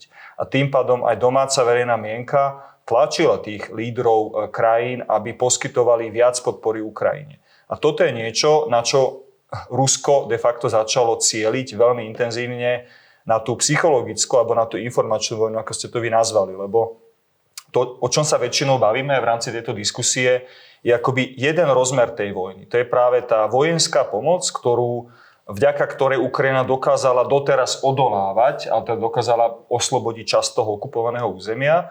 Ale ten druhý konflikt, ktorý tu beží, je podľa mňa rovnako dôležitý, lebo ten rozhoduje o tom, že či vo Washingtone, v Londýne, v Paríži, v Miláne, v Madride a Bratislave napríklad, alebo vo Varšave, bude vôľa tých politikov poskytovať vojenské vybavenie, humanitárnu pomoc, e, financie e, a rôzne typy pomoci od generátorov cez, cez nejaké vybavenie civilné e, Ukrajine na to, aby dokázala toto všetko zvládnuť ekonomická pomoc alebo energetická kríza, ktorá súvisí s odstrihnutím sa od dodávok e, ruských energetických nosičov. Toto všetko je závislé od e, politickej situácie a od miery podpory obyvateľstva pre, takýto, pre takéto kroky. A Rusi na to veľmi intenzívne cieľia. A práve preto aj ja u nás na Slovensku očakávam, že, že vlastne tá predvolobná kampaň, ktorá sa pomalé isto rozbieha, bude akoby v, v tieni, nazvem to, bude minimálne značným spôsobom ovplyvnená práve aj takýmto, takýmto pôsobením. Ak chcete, nazýva sa to v tom jazyku napríklad Európskej únie FIMI, Foreign uh, Information Media Manipulation and Interference, čiže zahraničné uh, zasahovanie, ovplyvňovanie do informácií ktoré sa aj dnes na Slovensku deje. A to, čo ste vy spomenuli, ten prípad toho uplacania redaktora hlavných správ alebo niektoré iné veci, naozaj to je len špička ľadovca a bežia tu takéto aktivity a budú sa zintenzívňovať. Dobrou správou, dúfam, že pre Slovensko je, že aj štát a rôzne štruktúry v rámci štátu sa začínajú brániť takémuto pôsobeniu. Začíname si budovať konečne niečo, čo už tu malo fungovať dávno, nejaký systém, odpovede a e, budovania odolnosti štátu na takéto pôsobenie. Lebo to je oveľa širšie, než len nejaké facebookové statusy politikov. To sa týka financovania politických strán, to sa týka fungovania rôznych kvázi, nezávislých mimovládnych organizácií, e, ktoré potom napríklad organizujú pochody za mier a o tom, že čo je za tým mierom sme si hovorili. Týka sa to pôsobenia polovojenských skupín, e, týka sa to kybernetických útokov, ktorých cieľom sa stalo Slovensko poslednom doby opakovane. To je celé to spektrum toho, čo nazývame hybridné hrozby. Čiže ano. snaha nejakého cudzieho štátneho aktéra, v tomto prípade Ruskej federácie, e, ochromiť e, schopnosť štátu reagovať, spochybniť nejaké postoje populácie, zasievať chaos, a e, ovplyvňovať rozhodovacie procesy na národnej úrovni. O toto de facto Rusom na Slovensku ide, lebo si oni uvedomujú, takisto vidia tie prieskumy, ako vidíme my, že je tu časť populácie, ktorá proste je zmetená, alebo ktorá má dlhodobo nejaké postoje, ktoré sympatizujú s Ruskom z takých alebo onakých dôvodov a snažia sa na tomto kapitalizovať. Mm-hmm. Pán Duleba, e, keď nadviažem na to aj, čo hovorí pán Milo, e, s akými kartami vlastne hrajú Ukrajinci a s akými kartami hrajú Rusi? Lebo za Ukrajincami stojí Západ, ktorý tam dodáva ťažké zbranie a pri Rusoch sa často hovorí, že oni majú tú presilu v ľuďoch, že oni na ten front vedia posielať neustále nových a nových vojakov a práve preto Ukrajinci nemôžu vyhrať. Je to skutočne tak, že tí Rusi majú neobmedzenú zásobu vojakov, ktorých neustále môžu posielať na front? Nie, nie je to tak. A z tisícročnej včely poznáme, že na vojnu treba peniaze, peníze a penieži a aj to Rusko nemá akože nekonečné akože zdroje alebo možnosti financovať túto vojnu dlhodobo. Ja by som chcel túto odkázať na prvé dáta za január tento rok. A to sú dáta Ministerstva financí Ruskej federácie, kde Rusko po dlhých rokoch vlastne ohlásil deficit štátneho rozpočtu mesačne o výške 25 miliárd amerických dolárov, čo celkovo to ministerstvo financí čo predstavuje 60% celkového deficitu predpokladaného na celý rok. Čiže za mesiac 60% Oni minulý rok hovorili, všetko ide podľa plánu, sankcie nefungujú, nás sa to netýka, ale realita je proste taká, preto ministerstvo financí uvedlo dva dôvody tohto deficitu. Prvý dôvod je výpadok z príjmov z exportu ropy zemného plynu. Mm-hmm. Hoci sankcie na súrovú ropu, tie sú platnosti od decembra a na ropné produkty vlastne až teraz, od februára plyn, to bola vlastne záležitosť dohody. Ako nemáme sankciu, ktorá by nám zakazovala akože odoberať ruský plyn. V podstate Rusi, tie krajiny sami začali obmedzovať tie odbery. A máme tu v januárovi takýto výpadok, čo je 46% výpadok príjmu z exportu uhľovodíkov. A čo je zaujímavé, že druhá príčina, ktorú uviedlo to ministerstvo financí, je, že výpadok z príjmov, teda výber DPH. A to jednoznačne signalizuje, ak sa vám znižuje výber DPH, že vám klesa objem obchodu vnútri krajiny. To znamená, že jednoducho fungujú tie sektorové sankcie na odvetvia, ktoré sú blízke teda tomu obradnému priemyslu. Čiže čo chcem povedať? Rezervu majú Rusie, že cez 100 miliard. Vo Fonde národného blahobytu disponibilnú Aha. rezervu, ktorú môžu použiť na to, aby si vyrovnávali ten deficit. Ale to je na 4 mesiace ešte. Čiže čo ďalej? Aké sú stratégie ďalej? Jediná, ktorá sa teraz objavila, je tá, že sa hovorí o tom, že proste budú e, firmy, urobia jednorazový príspevok do štátneho rozpočtu, už zaplatili dane, ale ešte sa proste... Ešte dofinancujú tú vojnu. Akože svojím spôsobom to budú zbierať teda už akože od firiem, že aby mali proste tieto peniaze. E, požičiavať si nejak ako na medzinárodných trhoch nemôžu, tam sú sankcie, dokonca na nákup tých vlastne ruských štátnych dlhopisov americké európske banky im proste nepožičajú, zostáva Čína. No ale Čína, Čína, viete, ona nepožičiava peniaze za peniaze, ako cena peňazí pre Číne. Číňania vám dajú úver, ale tak si nakúpite ich tovar alebo služby, alebo im dáte nejaký majetok. Čiže môžu začať zakladať, ja neviem, Sibír, nech sa páči. Len to chcem povedať, že ešte 4 mesiace sa môžu tváriť, lebo oni klamú sami sebe, toto je najhoršie vlastne na tomto režime, že oni klamú sami sebe a uverili tie lži, ktorú si sami o sebe vymysleli, akí sú proste oni, neviem, druhá najlepšia armáda na svete, Ukrajinci hovoria druhá najlepšia v Ukrajine, ako po ukrajinskej. Ale skutočne, keď si pozriete spôsobom, akým oni bojujú, to, čo ukázali tí Ukrajinci bez frontálnych útokov, to bolo fakt ako ďaká vojenskému kumštu, tak to poviem, ktorý je rádovo vyšší toho velenia ukrajinského, než, Čiže to hlboké podcenenie Ukrajiny, to nehovoríme, to je ďalší šok. Ja som ho nemal ako to podcenenie, lebo som vedel, že proste základ toho, čo často Slováci pripisujú Rusku, tak to, to treba pripisovať Ukrajine. Ako to mal Sovietský zväz vďaka Ukrajine, to malo cárske Rusko vďaka Ukrajine. toto nemá toto Rusko, ako bez Ukrajiny a nie už proste Rusko, ktoré bojuje proti tejto Ukrajine, ktoré sa zo nebolo schopné dohodnúť na tej vízii nejakej reintegrácie, ale nebudeme sa vracať. Len to chcem povedať, čiže nie je pravda, a ja súhlasím s tými už vojenskými expertmi, ktorí teraz ocenujú schopnosť Ruska zmobilizovať, lebo oni v septembri vyhlásili mobilizáciu častočnú a zmobilizovali teda podľa rôznych údajov 316 tisíc akože vlastne zmobilizovaných. Z toho do polovice, minimálne jednu tretinu poslali hneď nepripravených ešte v jeseni na front. A ten zbytok si vlastne pripravovali, čiže znovu pripravili sa nejaké tanky, len oni už majú zničený viac ako 3000 tankov. Zdokumentovaných na fotkách je 1800 zničených ruských tankov. Mm-hmm. Uh, údaje, teda, ktoré dáva ukrajinská strana, je viac ako 3000. Čiže a pred vojnou mali pripravených moderných 3000 tankov. Hej. Oni majú obrovské sklady, ale to sú proste staré typy, ktoré, viete, treba opravovať, čiže aj technologicky už nie sú také. Čiže majú 1800 tankov Rusi teraz. Ukrajinci a v podstate prišli, mali asi 900, prišli o 500 počas vojny, ale zhruba taký istý počet si ukoristili od Rusov. Čiže majú to zhruba, čo mali na začiatku vojny a teraz čakajú na tých cez 400 ako tankov západných, ktoré bolo, ako, boli, boli sľúbené. Prečo ich chcú tí Ukrajinci? Pretože v podstate sme hovorili o tom, že budú musieť ísť do frontálneho útoku, Aha. aby prerazili ako tú obranu. Hej? Pretože inak sa to už nebude dať. To, čo dosiahli teraz lesťou, kumštom vojenským, teraz už to, aby mohli pokračovať, musia mať ťažkú bojovú techniku, aby neposielali ľudí proste na smrť. Hej? Čiže nevyhnutne to potrebujú, aby sa oslobodili. A to chcem povedať ešte jednu dôležitú vec. Zmenu retoriky západných lídrov, alebo ak sme sa bavili o tých vystúpeniach prezidenta Spojených štátov Kiev vo Varšave a potom aj vystúpenia akože Putina, ale povedzme vyhlásenia Macrona, Šolca, ako aj ďalších lídrov tento rok. A keď si spomínate na, na tie vyjadrenia ešte predtým, tak to bolo o tom, že budeme pomáhať Ukrajine tak, aby sa vedela brániť dovtedy, dokedy je to, proste, to bude potrebné. Teraz tá zmena retoriky spočíva tom, že budeme pomáhať Ukrajine, aby si výťazila. V takej miere, v akej to je potrebné.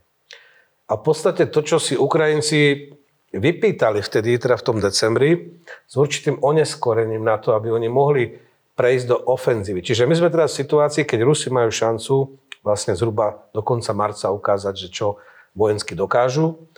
Potom, bude potom nevyhnut... dodávky západných zbraní? Potom nevyhnutne, možno aj skôr, nevieme to presne úplne odhať, možno už tam nejaké tie zbranie sú, len príde určite ukrajinská ofenzíva a podľa mňa zhruba v lete uh, dôjde ku kulminácii nejakých bojových aktivít v tejto vojne.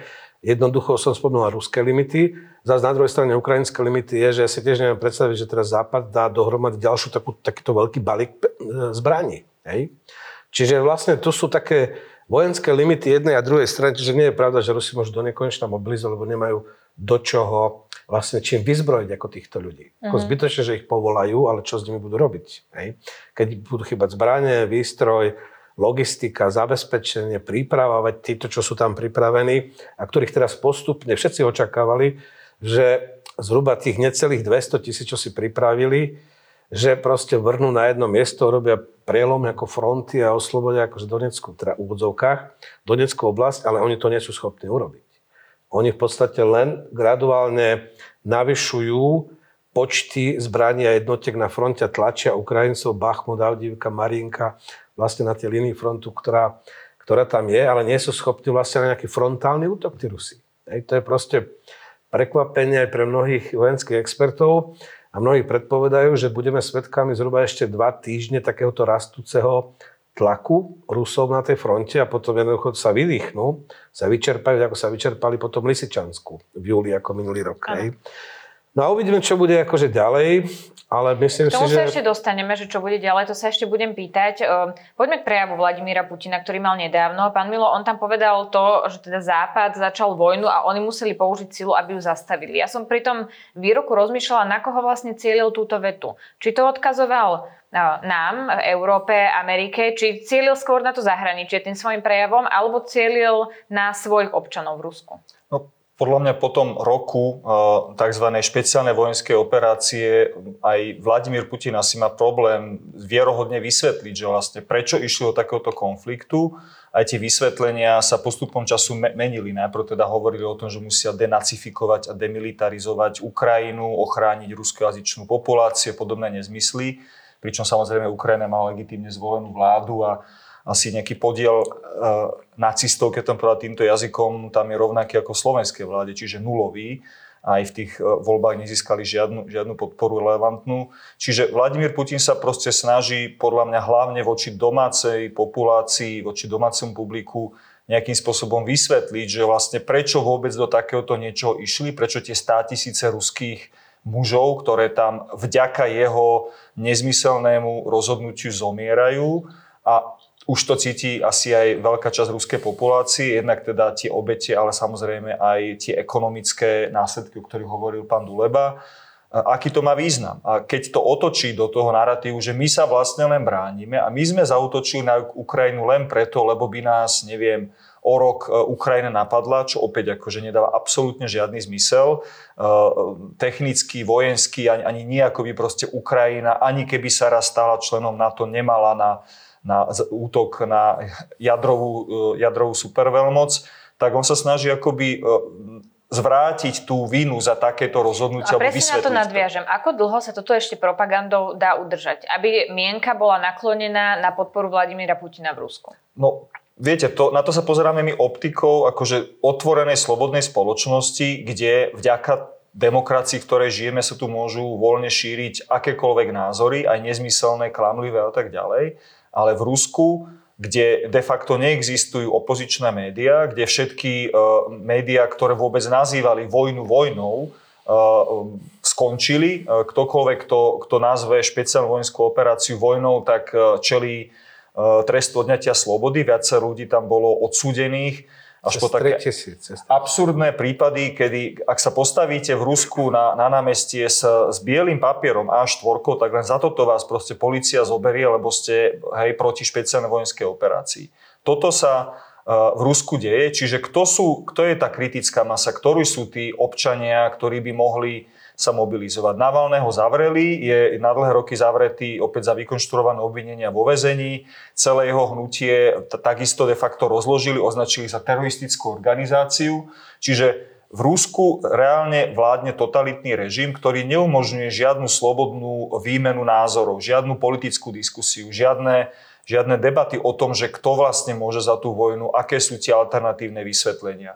Áno, máme tu nejaké sociálne médiá typu Telegram, na ktoré aj Rusi sú akoby krátky, ale zase majú tam iné páky a dokázali ako je ten priestor zahltiť tým svojim vlastným obsahom. Čiže odpoveď na vašu otázku, je to veľmi problematické vôbec dosiahnuť to, aby sa k obyvateľom Ruskej federácie dostali tie informácie. Zahraničné médiá sú tam blokované, ruské autority de facto zablokovali možnosť vysielať a naozaj okrem nejakých spôsobov obchádzania tých blokácií cez nejaké virtuálne privátne siete je veľmi, veľmi ťažké pre obyčajného bežného Rusa dostať sa k informáciám, ktoré budú iné. A takisto zaujímavé svedectvá sú aj z tých rôznych zmiešaných rodín, lebo tak ako pán Duloba hovoril, že za tie desiatky rokov je obrovské množstvo rodín, ktoré majú časť, e, neviem, babku v Rusku a vnúčata žijú na Ukrajine a sú známe telefonáty, prípady, kedy tie deti hovorili svojim vlastným príbuzným, e, rodičom, starým rodičom, že to, čo tu robia tie ruské vojska je proste zverstvo, zabíjajú nás, bombardujú, ničia našu krajinu tak tí ľudia na druhej strane toho telefónu tomu odmietali uveriť. Boli tak zmanipulovaní, tak zmagorení tou ruskou propagandou, že aj keď im to hovorili ľudia, ktorých osobne poznajú, tak aj tak tomu neverili a verili mm-hmm. skôr tomu oficiálnemu štátnemu narratívu. Pán Duleba, aká je nálada na Ukrajine? Lebo my vždy skloňujeme to odhodlanie ukrajinského národa, ktoré samozrejme obdivhodné, ale e, napríklad aj pri tom zatknutí námestíka ministerstva pre infraštruktúru, ale aj to, že e, nejaké vojenské veci sa e, úplne Ukrajine nevydarili. Je tam nejaká aj spoločenská kritika? Určite áno. A veľká kritika v súvislosti s tými poslednými, to čo novinári vlastne zistili ukrajinskí, že teda ministerstvo obrany nakupuje, tuším, neviem, trojnásobne drahšie ako potraviny pre vojakov, než sú ceny akože v obchodoch. tak za to poleteli zástupcovia ministra, hovorilo sa, že odstúpil minister obrany, ale na vyslovené prianie Zelenského, ako chcel, aby Reznikov proste pokračoval ďalej. Čiže deje sa tam tam e, jednoducho pod tlakom verejnej mienky. Myslím aj dneska odstup sa dobrovoľne zdal mandátu poslanca člen e, tej vládnej frakcie, čiže prezidentského strany Sluha ľudu, lebo mu tiež novinári, to není to ešte súd neskončil, ale novinári mu preukázali to, že teda korumpoval niekoho. Uh-huh. Hej. Čiže povedal by som, že ako viete, Ukrajina, ona, a, ona aj v tých 90 rokoch, hej, čo bolo odlišilo potom od toho Ruska, od Bieloruska, je, že ona bola pluralita. Nehovorím, že bola vždy perfektne ako demokratická, len v tých 90 rokoch, že tam boli tie klány, oligarchické skupiny, ktoré boli de facto strany, ktoré superili a neviem čo, ale bola pluralitná. Ten mediálny priestor bol tiež pluralitný, lebo si tie skupiny financovali svoje médiá. Takže na Ukrajine, na rozdiel od Ruska, od Bieloruska, tam bola vždy pluralita akože názorov. Hej.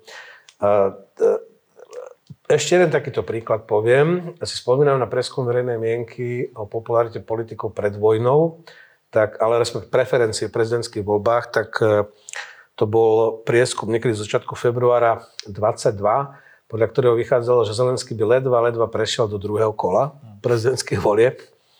Dneska má podporu cez 80% akože Ukrajincov, akože stabilnú podporu. Proste sa ukázal ako líder, ako komik, z ktorého si všetci uťahovali, že to, taký chlap môže akože riadiť krajinu a neviem čo, herec a podobne. A ukázalo sa, že dnes to je líder a všetci na svete by si najradšej s ním dali selfiečku, ak by akože mohli.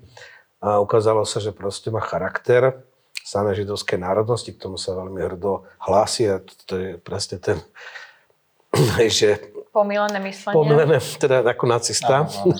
Vodca nacistického režimu, ktorý je z okolností žid a... Áno, áno. A úplne s tým nemá žiadny problém. A nikto s tým nemá problém.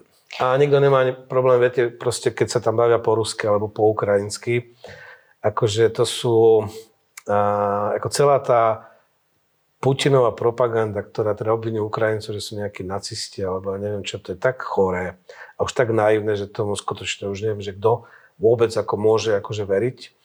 No ale to chcem povedať, že čiže tá verejná mienka, samozrejme je to šok, samozrejme, že sú v strese, samozrejme, že je problém, že proste obrovská časť tých Ukrajincov, hlavne z tých rusko, teda ruskojazyčných východných oblastí, ktoré Rusi išli kvázi oslobodzovať, ale oslobodzujú tak, že ich zrovnávajú zo zemou. Mariupol, Severodonetsk, tak odišli preč. To vidíme aj v Bratislave, že to sú vlastne utečenci z Ukrajiny ja chodím do jednej pekárne ráno a už sú tam ako personál, tak sa za tým začnem rozprávať po ukrajinsky, oni mi odpovedajú po rusky. Mm. Lebo sú tiež Kherson, Mariupol a podobne. Čiže to sú tí ruskojazyční ľudia, ktorí ako hlasovali nohami ako aj za, a, teda za ruský svet, takže od neho proste odišli. Takže toto všetko tam je, veľký šok, ale zároveň to veľká katarzia to, že sa tam oveľa citlivejšie teraz reagujú aj tie médiá, aj spoločnosť na prípady korupcie, než tom bolo akože mm-hmm. predtým. Hoci áno, stále sa to tam vyskytuje. Akože občas sa, ale zverejňuje sa to, píše sa o tom a odstupujú ľudia na základe akože tohoto. Hej, na základe týchto informácií a často to nie je o tom, že rozhodne súd. Nie. Je tam podozrenie, novinári urobia rozhovory, niekto povie, že áno. Tlak, je tam obrovský spoločenský tlak, pretože čase vojny jednoducho to je proste taký luxus, ktorý si ako nemôžu dovoliť a oni si to uvedomujú. Čiže Putin je otcom ukrajinského národa, politického národa, pretože on v podstate zjednotil jej ruskojazyčnú, aj tú, ak to tak poviem, Ukra- ukrajinojazyčnú časť, ktorá bola historickým faktom, a to sme videli aj podľa tých výsledkov parlamentných, prezidentských volieb tých predchádzajúcich období, on z nich urobil politických Ukrajincov občanov Ukrajiny, ktorí sú hrdí na svoju hymnu, na symboly svojej krajiny, na svojho prezidenta, ktorí sú ochotní bojovať za európsku perspektívu pre svoju krajinu. Oni sa chcú sa stať európskou krajinou. Hej? A za to proste platia veľmi vysokú cenu. A zároveň jednoducho ešte chránia akože nás. Hej? Takže my toho, aby sme im pomohli, tak tu máme nejakých proste, neviem to nazvať, akože koho, ktorí hovoria, aby sme teda prispeli k ich porážke? ako tomu nerozumiem absolútne. Ale a vy ste vlastne teraz nadviazali na moju už záverečnú otázku. Aké možnosti sú teraz pre Ukrajinu? Sú tu nejaké mierové možnosti? Čo sa vlastne, pán Milo, môže stať, aby to vlastne dopadlo tak, ako si všetci želáme, že tam prestanú ľudia zomierať, že Ukrajina bude celistvá a nepríde o svoje územie. Čiže aké tam vlastne vy vidíte možnosti? Lebo šéf na to povedal, že on si nemyslí, že Rusko je pripravené rokovať o nejakom miery, skôr sa chystá na ďalšiu ofenzívu. Čiže uh, tá moja otázka je taká veľmi všeobecná, ale hádam chápete, na čo sa pýtam. Čo vlastne bude následovať? Rozprávame sa, že je to 12 mesiacov a čo nás čaká ďalšie mesiace? No, podľa mňa v prvom rade to rozhodnutie musí byť na Ukrajincoch samotných, lebo naozaj jedná sa o ich krajinu, o ich územie, ktoré, ako už to bolo spomenuté v úvode, je garantované aj nejakými medzinárodnými dohovormi. Je to to, čo sa stalo pred 12 mesiacmi, je akože najvýznamnejšie porušenie akože medzinárodného práva za posledné obdobie, útok na proste suverénnu krajinu, absolútne nevyprovokovaný, neodôvodnený. Čiže to rozhodnutie majú v rukách Ukrajinci na jednej strane, ktorí si musia sami povedať, že za akých podmienok sú ochotní prestať bojovať, kde je tá línia, kde je tá hranica. Ako už tu bolo povedané, takisto ponúkli veľmi realistický mierový plán. Čiže všetci tí dnešní mierotvorcovia, ktorí tu pochodujú po slovenských uliciach, by si mohli aspoň prečítať to, čo Ukrajinci ponúkali v lete minulého roka a čo im Putin zmietol zo stola, čo boli úplne legitímne a reálne akože podmienky toho mieru. A mm, dnes e, podľa mňa to bude záležať veľmi od toho, do akej miery dodávky tej západnej vojenskej techniky pomôžu Ukrajincom zatlačiť Rusov späť. Lebo opäť, Ukrajincom nikdy nešlo, ani teraz im nejde o nejaké územné zisky na úkor Ruskej federácie. Oni chcú proste len naspäť to, čo im Rusi pred 12 mesiacmi alebo pred 8 rokmi zobrali, e, čo žiaden e, štát s výnimkou nejakých naozaj neexistujúcich štátnych útvarov typu Južné Osecko a, a podobne uznali ako súčasť, súčasť Ruskej federácie. Čiže Krym a uh, Donbass a Luhansk ako, ako nejaké nové, no, nové súčasti Ruska. Čiže Ukrajina jednoznačne dala na stôl uh, podmienky, za ktorých je ochotná zložiť zbranie a prestať bojovať, ale zároveň je logické, že nechcú pristúpiť na nejaké prímerie, ktoré umožní Ruskej federácii sa prezbrojiť, dobudovať e, ten potenciál, ktorý si vymieňali za posledných 12 mesiacov uh-huh. a zautočiť ešte s väčšou silou, lebo to nedáva absolútne žiadnu logiku. Prečo by mali dovoliť e, Rusom tento luxus? Však si vybudujte svoje zbrojené závody, postavte si nové tanky, stíhačky, rakety, poďte na nás znova útočiť. To by nikto asi nechcel. Čiže logicky súčasťou akéhokoľvek mierového riešenia musí byť jednoznačná garancia, že Rusko nebude opakovať takúto agresiu voči inej časti územia Ukrajiny alebo nebude zopakovať tie útoky, ktorými si Ukrajina za posledný rok musela prejsť. Pán Duleba, kľudne môžete odpovedať, ale ja tú otázku posuniem aj trochu ďalej, pretože vy ste na začiatku decembra v tomto štúdiu povedali, že je možné, že toto je posledná zima Vladimíra Putina vo funkcii. A aj v súvislosti s tým, o čom sme sa celý čas rozprávali, čo sú teraz vlastne tie ciele Ruska? A je tu teda aj reálna šanca, že toto bola posledná zima Vladimíra Putina? Ja vám poviem takto. Dokiaľ bude prezident Ruska Vladimír Putin, tak táto vojna bude pokračovať. Môžeme tu mať rôzne scenáre, to znamená, že kulminácia vojenských aktivít, potom určité vyčerpanosť, lebo dojdú zdroje na tú vojnu, fakt treba peniaze, peníze a peneži. A ten nie sú neobmedzené ani na jednej, na druhej strane, ani ten ľudský potenciál.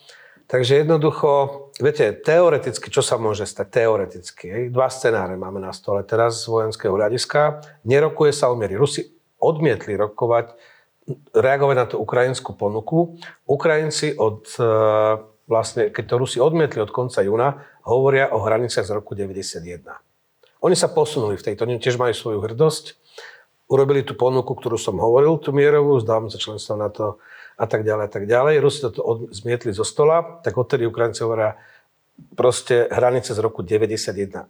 To je ich vlastne čiže ultimátna... Krymu, vrátanie áno, áno. Z roku, čiže čo sa teoreticky môže stať z hľadiska vojenskej kulminácie. Alebo sú Rusi úspešní a obsadia Donec a povedia, aha, tak už máme dosť, lebo už tiež peniažky dochádzajú ako ľudia a, a podobne, že končíme.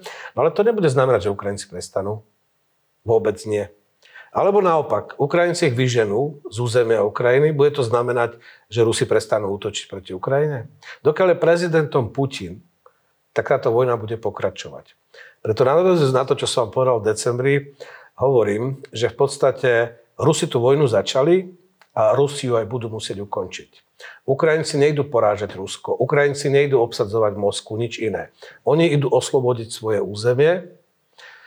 Rusi, ale to je len proste a tá absurdita Putinovho rozhodnutia, jeho pícha, akože osobno, lebo on sa tak rozhodol, idú vlastne dokázať, že proste on akože má pravdu, alebo neviem čo teda v úvodzovkách, čiže idú, bojujú za nejakú ilúziu Putinovú. A musia si povedať, že stačilo. Pretože vojenský je to pre nich problém, je to problém a stále bude rastúci problém akože ekonomicky. Čiže je to na tých Rusoch, aby sa rozhodli v konečnom dôsledku, že kedy nastane ten mier. Ukrajinci svoju ponuku urobili, Rusi ju odmietli. Teraz Ukrajinci majú ponuku, ktorá nie je zlúčiteľná s tým, aby sa potvrdili slova alebo predstava Putina. Jedno vylučuje druhé. A uvidíme, po lete budeme mudrejší, si myslím. Ja pevne verím, že o ďalších 12 mesiacov tu takto nebudeme sedieť a rozprávať sa o ďalšom výročí tejto vojny. Pani, ďakujem veľmi pekne, že ste si na nás dnes večer našli čas. To bol Alexander Duleba a Daniel Milo a našim divákom ďakujem, že nás sledovali. Ďakujem za pozvanie. Ďakujem, dovidenia.